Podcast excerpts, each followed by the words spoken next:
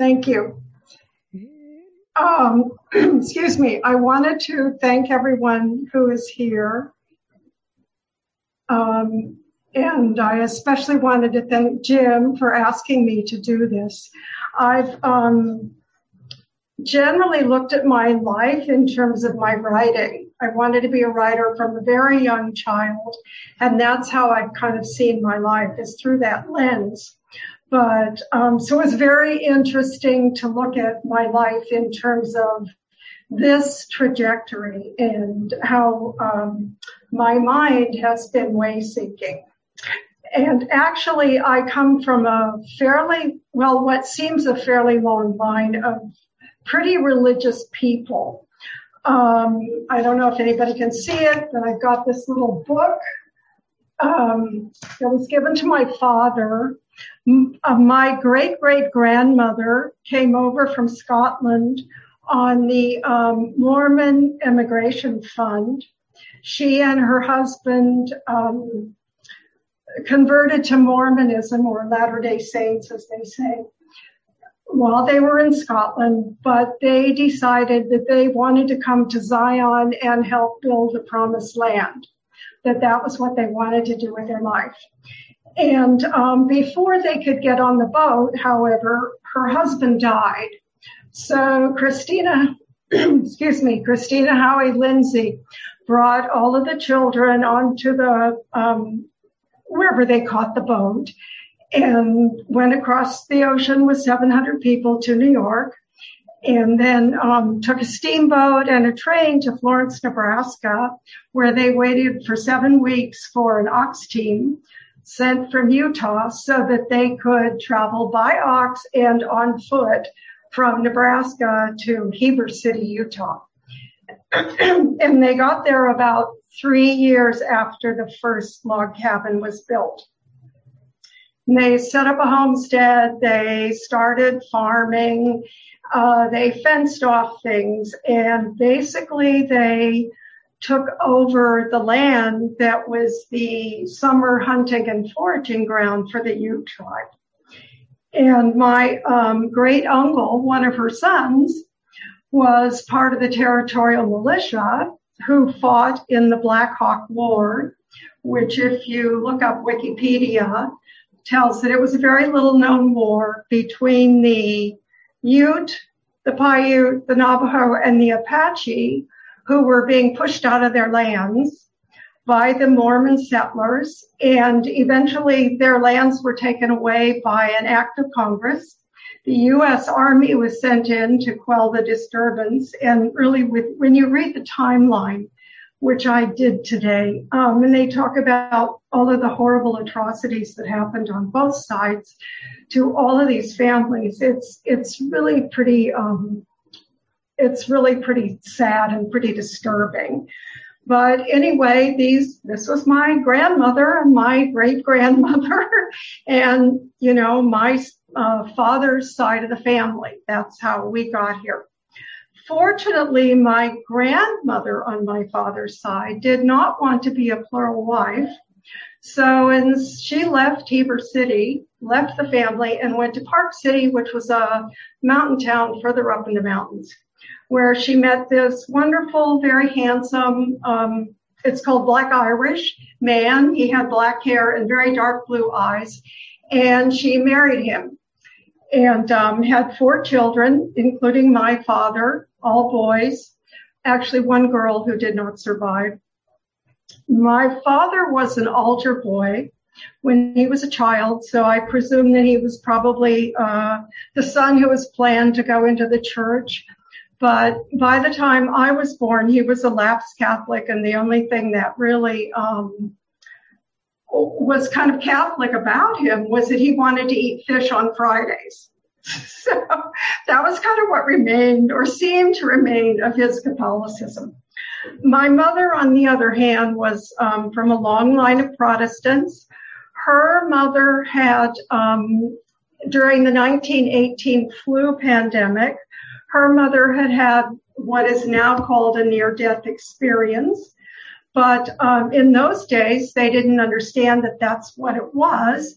And so I was told this story about how my mother died and went to heaven and came back and told my mother, who was then eight years old, to never ever be afraid of dying, that heaven was wonderful, that all of her relatives were there to meet her, including her mother, who died giving birth to her. Um, and so this was kind of one of the stories that came down to me from my mother. Um, my mother was a Protestant. She didn't believe in graven images, which is very ironic. Um, if she saw all the Kuan Yins that I have that my uncle gave me, um, she would probably turn over in her grave. But anyway, um, so I got raised as a Protestant, a very, um, if you can hear that sound, that that's my bird clock. I don't know if you can hear that. But anyway, um, yeah, so I got raised as a kind of Protestant, um, bland Protestant, nothing special about us. Um, my mother did like going to um, revivals if they were good because she liked the music. She um, she liked gospel music, and um, especially she liked it if it was peppy. Probably she would have liked Leon Russell a whole lot, but um, you know she wasn't into rock and roll. But she was as close as she could get within the confines of what she believed in and what she liked. So anyway, by the time I was in high school, though, I was um, looking. I was already seeking. I was looking at other religions. I was studying, reading books on Hinduism, um, Buddhism, Sikhism, Jainism or Jainism, uh, Judaism, Islam. I just wanted to know what was out there. And one of my best friends was Baha'i, so I learned um, quite a bit about that. And um, when I was in college, there, um, one of the PE classes that was offered was a yoga class by Yogi Bhajan's students.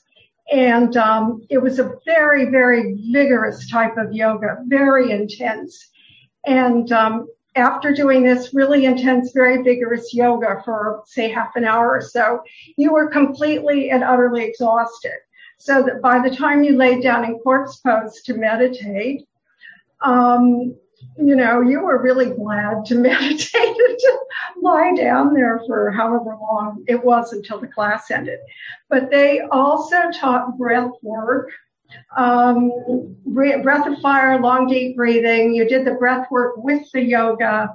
Also the Tibetan Tummo, if anybody knows what that is, where you hold your breath and uh, contract your whole uh, torso as much as you can.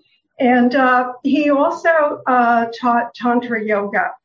I went to a 10 day retreat in Taos with him. Uh, not with him, well, I mean, he was there, but with my teachers and some other friends from college. And we did these, this Tantra Yoga in these long, long lines. There were hundreds of people in, the, in each line, male, female, male, female, male, female we were sitting cross-legged across from each other, staring into each other's eyes with our arms above our heads and holding hands. And what it taught you was that there, it started teaching you about interdependence in a way, even though that wasn't part of the philosophy.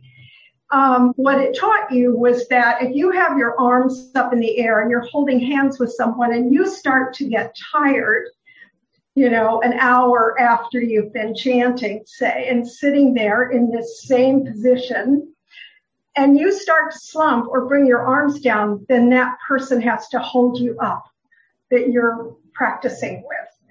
Or if the chanting gets off and one side of the group is chanting slightly ahead of the other group, you know that you're not going to be able to leave until you all get it back together and you're all singing at the same time and chanting. So it was really fascinating. I have to say it was one of the most physically difficult, but also one of the most um, rewarding things I've ever done in my life because of course, once you're sitting there and doing this, you may be in enormous physical pain, but at some point, all the endorphins kick in and you're no longer in physical pain.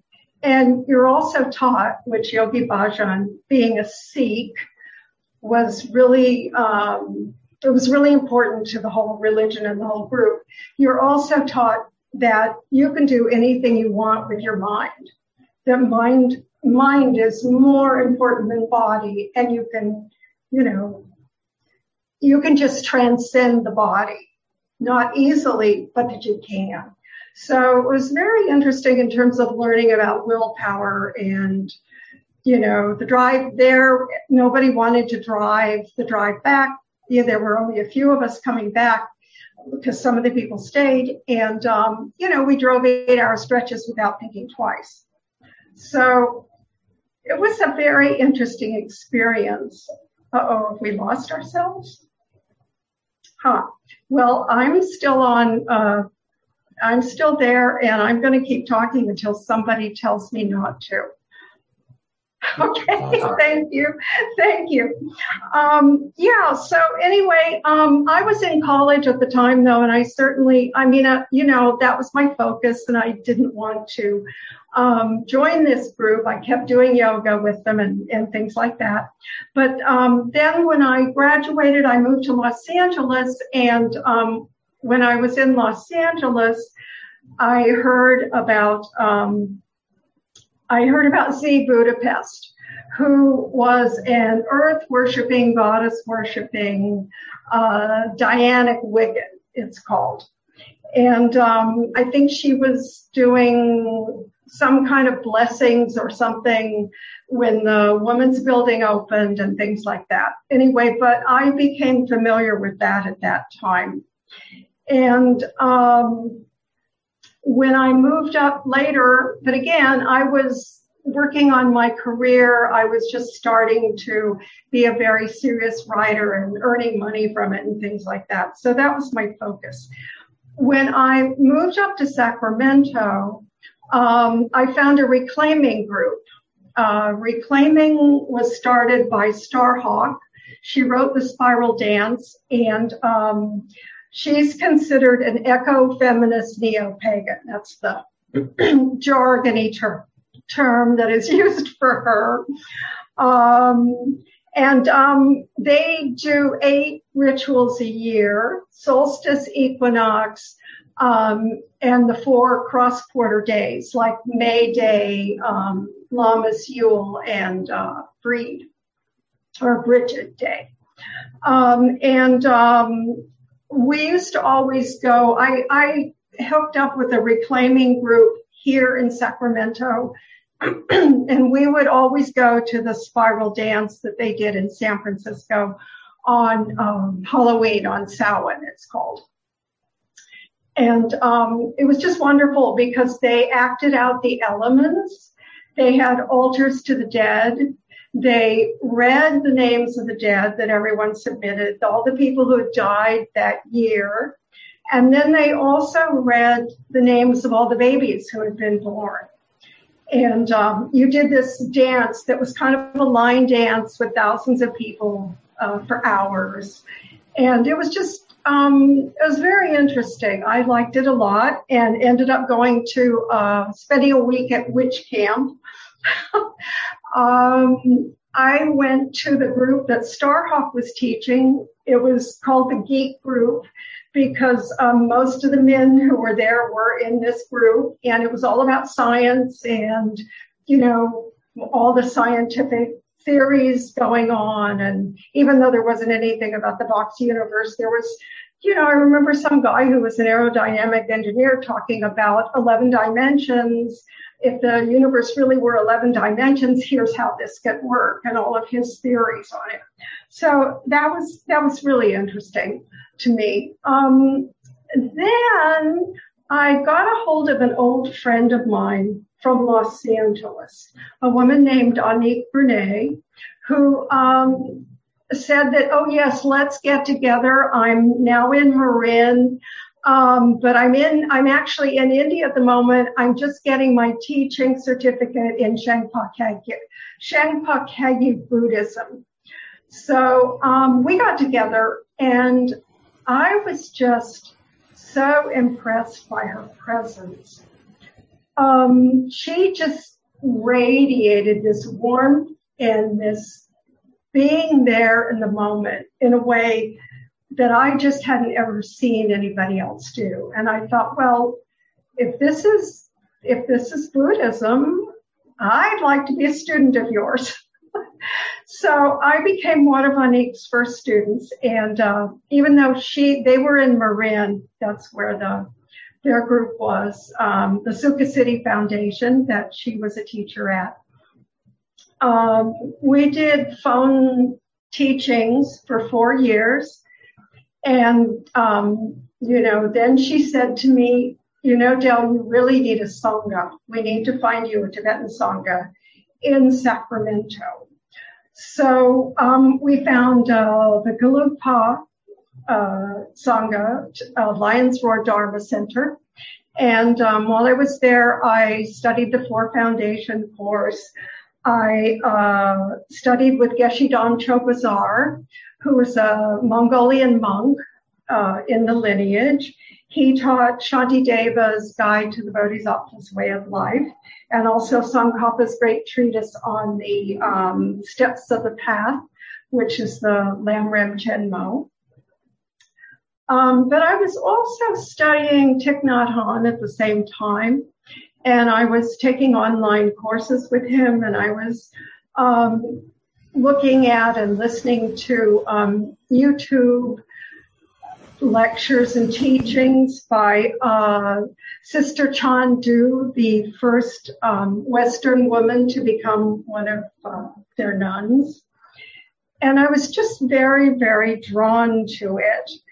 Um, so I especially liked the fact that he was constantly talking about interdependence in ways that made it very, very simple. It was very profound and very simple at the same time. And I just, I just really liked it and I felt comfortable with it. And then um, one day while I was on Zoom with um, my Tibetan group, Jim came to the Zoom group and talked to us about, I think it was Jay Garfield. I think it was a nine day course you had done with Jay Garfield. And Jim, please correct me if I'm wrong. But, um, and I just, I thought, wow, there's a Zen group in town and this man seems really kind, really kind and really nice. And I was just very drawn to that. So, um, I eventually joined and I've uh, been part of the study group. Um, I like very much being in the study group, being especially, I like the fact that we have a book club and that we are um, talking about racism and sexism, that I don't have to be a raging feminist here, that, you know, there are other women who are feminists and who will speak up. Um, and I, I love studying Dogen. I just, I, it, it is just mind blowing. So, um, I think that's, um, I think that's everything I want to say. Thank you for, um, giving me this opportunity to talk about this.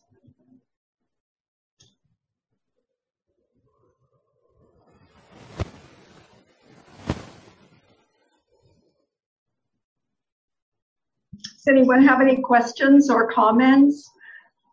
Can, can you hear uh, from here the Zendo? Can you? I can us? hear you. Yeah, I can okay. hear you, Jim. I can see everyone over there.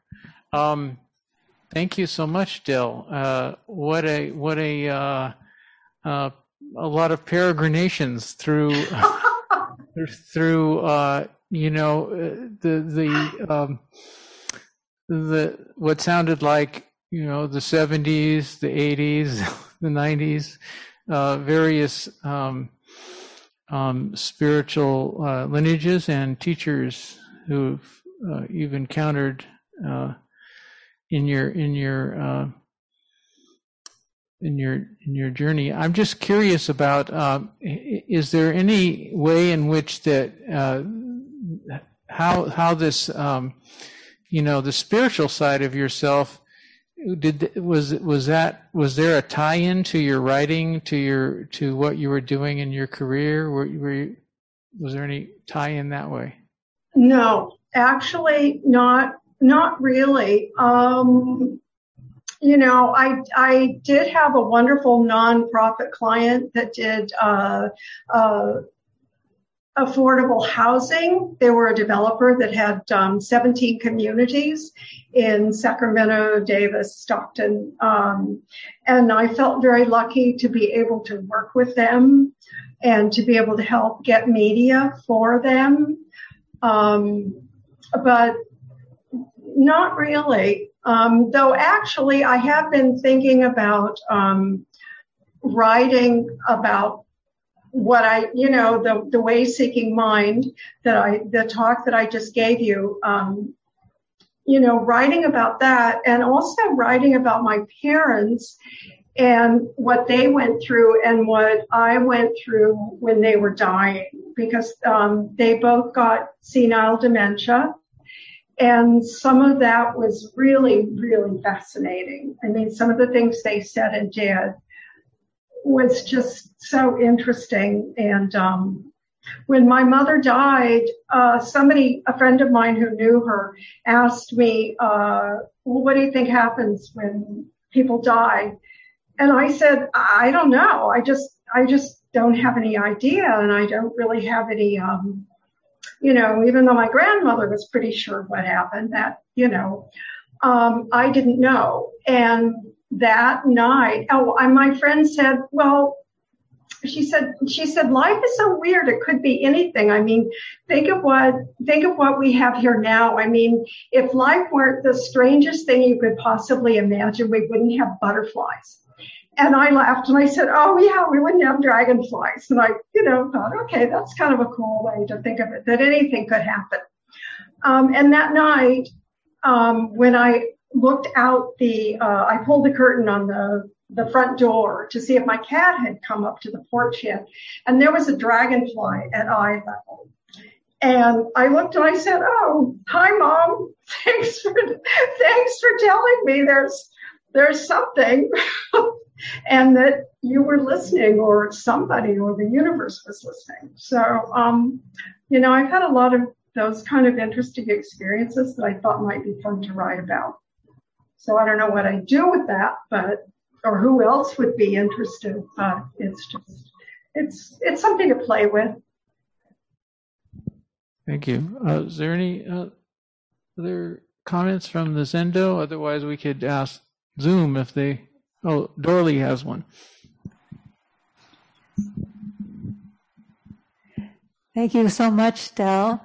It was sort of amazing. Like I could feel your this deep love of something new, something that sort of opens your mind more.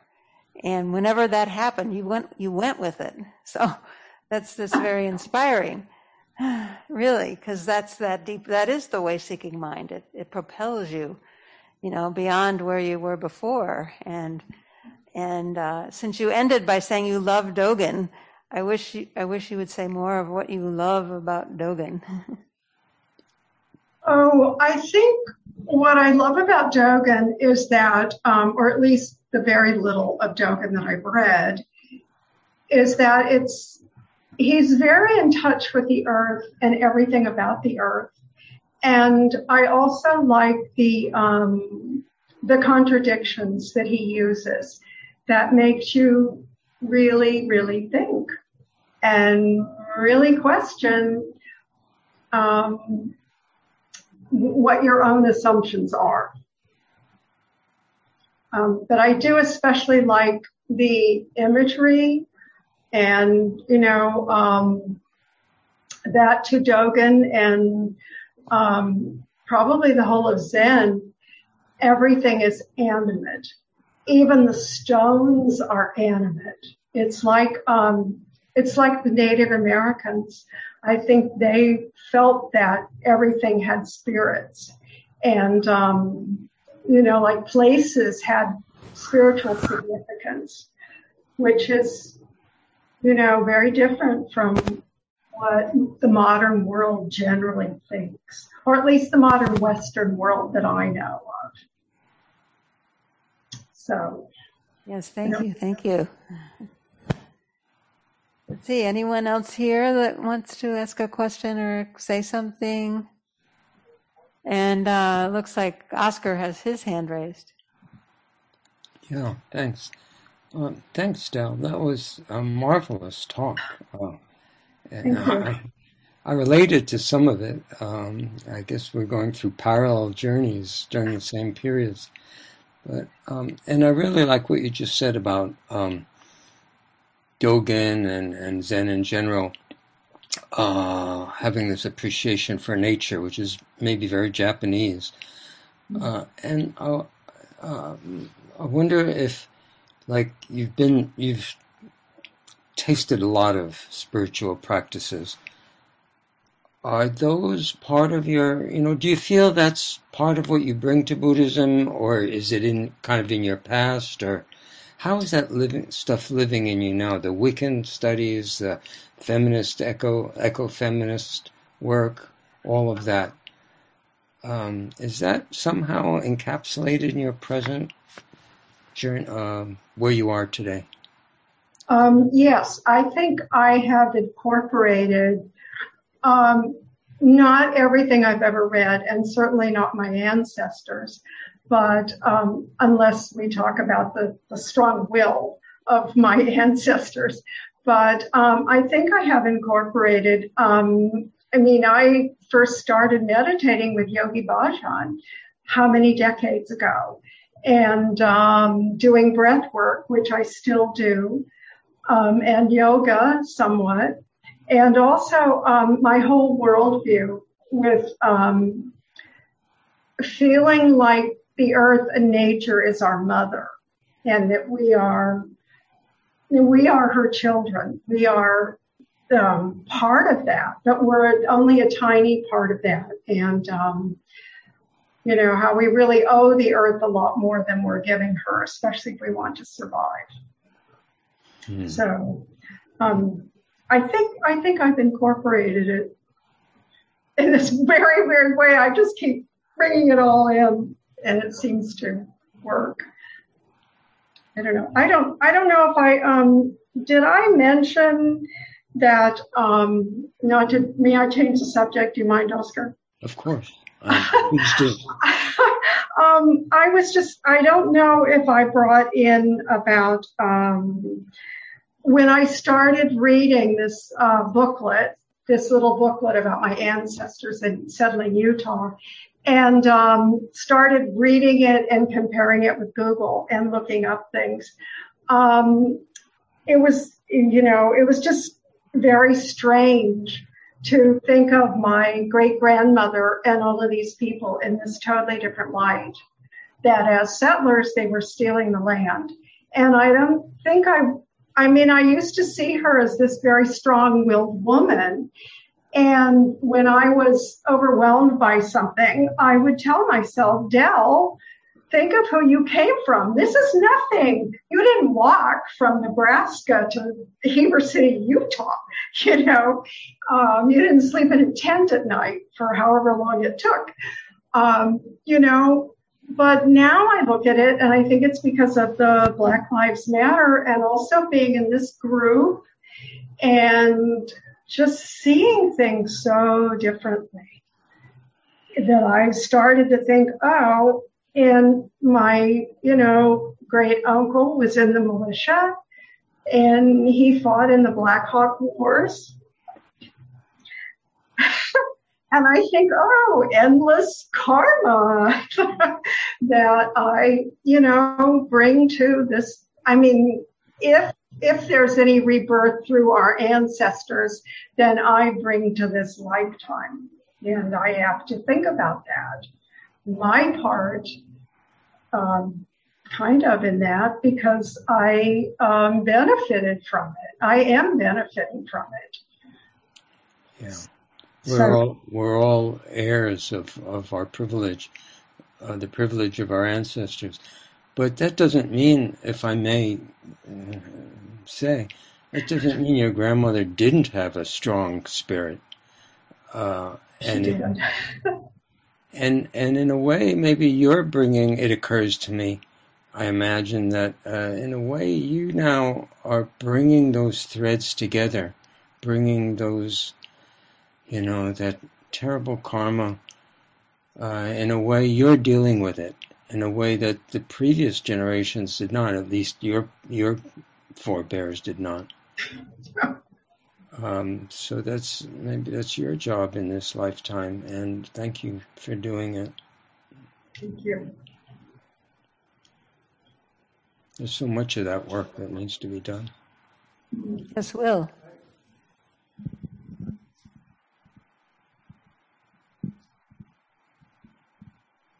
Hi, Dell. Uh, I enjoyed the telling of your family history and your ancestry. That was really interesting. So thank you for that. But I was wondering if you had a personal interaction with Yogi Bhajan. Uh, no, I, I, the closest I got was him on a stage when I was at the 10 day retreat. Um, I knew his students because they taught the yoga class and because uh, one of the one of the male teachers asked me to work with him during the retreat. Um, and I was really thankful for that because it was just, like I said, it was very physically difficult. So um, I didn't, and I only recently found out about the uh, some of the allegations against Yogi Bhajan, and um, I found it very interesting that uh, the 3HO Foundation that still exists, that he started, no longer has his biography on their website. They pulled it. So, you know. I didn't know that. Thank you. I didn't either. He was a very, he was a very forceful man.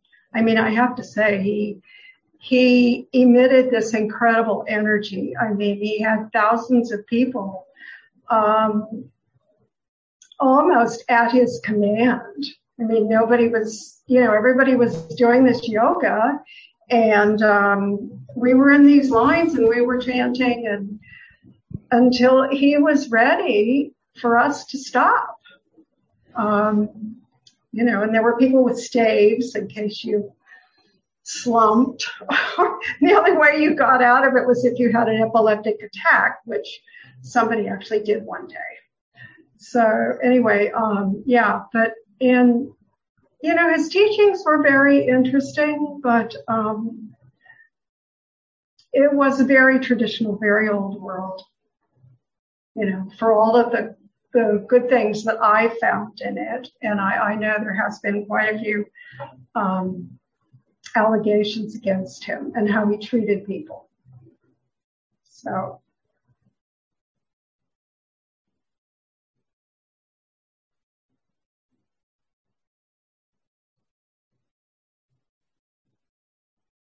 Any other questions? Kenny has his hand up. Oh, okay, can you hear me? You said you wanted to be a writer from a very young age, I think. And I was just wondering what was, what kind of writers were inspiring you? And then maybe also to go beyond that, I don't really know if all writers are kind of outsiders or skeptical or observers but when you were part of these groups and organizations, did you, you know, question as an outsider ever what was happening or I don't know where I'm going with that, but just just sort of a couple concepts to throw out there. Oh. um, you know, I think the interesting thing about being a writer or wanting to be a writer or even being a reader, which is why I wanted to become a writer, was because the people in who are writers in the books often talk about being alienated. And, you know, and I was an only child. I mean, I have a half brother who's 15 years older. So he was gone by the time I was three. And, um, you know, I spent a lot of time alone reading and, um, I I did feel this alienation, and I also felt alienated um, a lot just because of being a woman. And even as a, um, I mean, possibly because I was raised as an only child, um, you know, my parents and my parents were older, so I was kind of doted on to some extent. I mean, they were like grandparents more than parents almost. Um, and um, I know I was complaining about sexism when I was in junior high. And that was at a point when, you know, way before the Civil Rights Act that said of 1964 that said married women couldn't teach and way before the pill and all of that kind of stuff. And people were telling me, well, that's just the way it is. And, you know, luckily my mother said, if you want to be, if you want to have a career, don't get married until you start your career and make sure it's really on the path that you want because once you have children, it's going to be very hard. So, um, yeah, I don't know if that answers your question. um, I mean, I haven't really felt alienated um, from a lot of the groups that I've been with, especially like Starhawk's group and things like that. Ecofeminist, neo-pagan, I could really get into that, you know, where we're dancing. so anyway.